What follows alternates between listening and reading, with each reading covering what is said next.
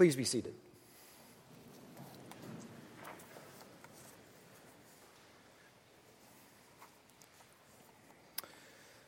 Someone once said that the Easter Vigil was the granddaddy of all Christian liturgies, and they were right. No other act of worship has such ancient roots. We have descriptions of pilgrims in Jerusalem celebrating this night that go back to the 3rd century.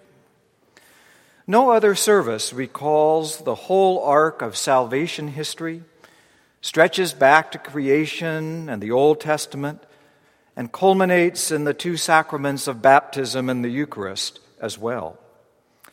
No other liturgy in the church combines in such a dramatic way the spoken word, glorious music, and the evocative images of fire, water, bread, and wine. The Easter Vigil is my personal favorite service as well, since it had a lot to do with my conversion to the Episcopal Church. When I was in college, back in what I call my agnostic period, a friend of mine invited me to come with her to a very high Anglo-Catholic Episcopal parish in Portland, Oregon. They did the vigil service in the old-fashioned way. For one thing, it started at 4 a.m., I have floated this idea with the cathedral choir and not gotten very far. And all of the readings of the service, and there were 9 of them, not just 5, all of the readings were done in a totally dark church, illuminated only by a single candle held by the reader. I can well remember stumbling to my pew and sitting there in the dark and cold, watching the stained glass windows slowly grow lighter as dawn approached. It was all very meditative and peaceful until we got to the Easter proclamation. As the priest shouted from the altar, "He is risen!" and the congregation replied, "He is risen indeed!" all the lights came on at once, and the full organ sounded the Gloria. Boom! The effect was both dazzling and spine-chilling.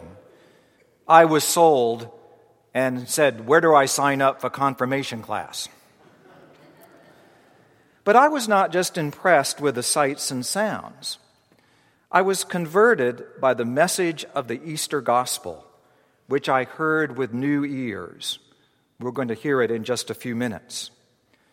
The words that jumped out at me and jump out at me still are the words of the angel who appeared to the women and said, "Be not afraid."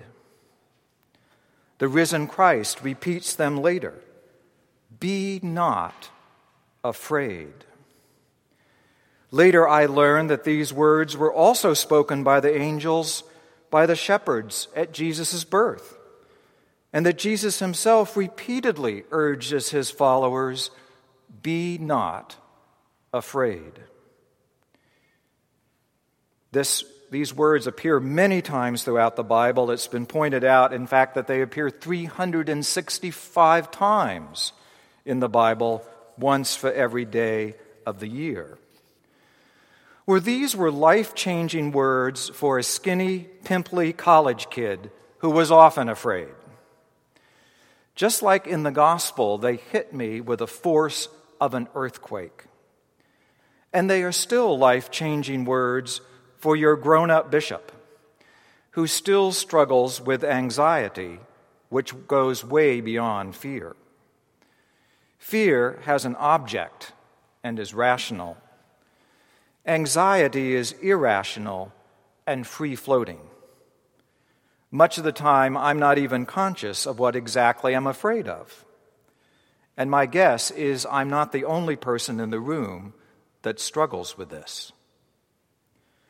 So as we listen to the words of the gospel again tonight, we might start with the question, what are we afraid of? What are you afraid of? Psychological studies point out that people generally are not particularly afraid of death itself, but of things like failure in their careers or relationships, painful and chronic illness, loss of income, and damaged reputation. USA Today lists the top fears for Americans in 2016 as number one, government officials.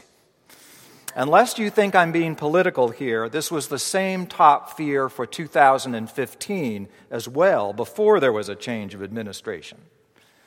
The second one is terrorist attacks. The third is not having enough money for the future. And the fourth is losing people we love. And further down the list comes that list of common, less rational phobias, including fear of flying, clowns, public speaking, spiders, dentists, and snakes. So, in the midst of all our fears, the risen Lord Jesus tells us not to be afraid. But can we believe him? Throughout our lives, we have many people who try to reassure us, who tell us there's nothing to be afraid of. The first were our parents, who comforted us in scary situations or when we woke up crying from a nightmare. As we got older, there were teachers and clergy and psychotherapists who try to talk us out of our fearfulness, and we may believe them, at least for a while, but eventually we discover that even with all their well-meaning reassurances, the world remains a pretty terrifying place. The Easter message is that Jesus doesn't just reassure us. He saves us by entering and overcoming that scary world of death, suffering, and fear. We can believe Jesus' words because we can believe Jesus' actions. And that means that he is the only real person, the only person who has real authority to say, "Be not afraid. Do not fear the world, for I have overcome the world." Well, does this mean that everything is always going to come up roses for us? Hardly. Things go wrong and usually do. But Easter means that no matter how bad things are, the ending is always going to be better than we can hope or pray for, because our suffering is not the end of the story. God is the end of the story. As a little girl said to me while watching the Passion drama on TV, "Jesus got killed, but watch, here comes the good part."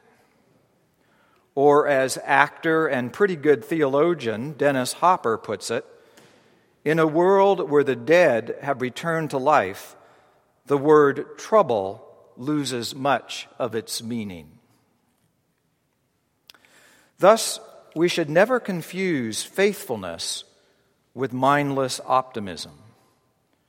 One famous person who taught us this lesson was Admiral James Stockdale, who some of you may remember was the commanding officer in charge of American prisoners during the Vietnam War. Despite his own severe wounds and repeated torture, Stockdale organized his men's resistance, while he himself courageously refused to be used by the enemy for propaganda, even going so far as to mutilate himself so that they would not parade him on television. Years later, when he was asked which prisoners were able to survive their ordeal, Stockdale replied, "Oh, that's easy. The optimists didn't survive. They were the ones who said, 'We're going to be home by Christmas.' And Christmas would come and Christmas would go. They'd then say, 'We're going to be home by Easter.' And Easter would come and Easter would go, and then Thanksgiving, and then it would be Christmas again, and they died of a broken heart. Stockdale then added, "This is a very important lesson. You must never confuse faith that you will prevail in the end, which you can never afford to lose, with the discipline to confront the most brutal facts of your current reality, whatever they might be. I never doubted that I would get out, but also that I would prevail in the end and turn the experience into the defining event of my life, which in retrospect I would not trade." His words have come to be called the Stockdale Paradox. Optimists don't survive, faithful people do. It's that kind of faith that was in the mind of one of my former staff members when her husband died this past week. In the midst of a Holy Week service, I got a text on my phone which said, "Ron passed a few hours ago quietly. God is good all the time. All the time. God is good." Jesus says to the women in the gospel, "Do not be afraid, but go and tell my brothers and sisters to go to Galilee, and there they will find me."